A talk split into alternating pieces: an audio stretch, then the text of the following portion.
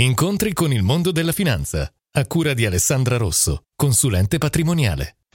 Benvenuti al nostro appuntamento con il mondo della finanza. Cosa capita quando volete vendere un investimento? Ci possono essere commissioni da pagare, a volte anche salate, oltre alle imposte sul guadagno. Se volete vendere azioni, obbligazioni, certificati, ci saranno le commissioni di negoziazione da pagare come quelle che avete sostenuto al momento dell'acquisto.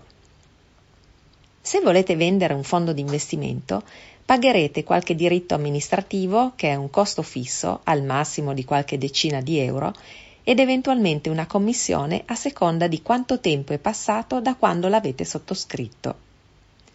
Per le polizze la vendita si chiama riscatto e può prevedere penali come per qualche tipo di fondo a seconda di quanto tempo è passato e qualche altro piccolo balzello. Attenzione agli investimenti che non potete vendere. Un esempio? Investimenti che sono a garanzia di un fido. Oppure polizze che a volte prevedono che nel primo anno non siano vendibili. Oppure i cosiddetti fondi chiusi che sono vincolati fino ad una scadenza predeterminata. Vi aspetto al prossimo appuntamento con il mondo della finanza.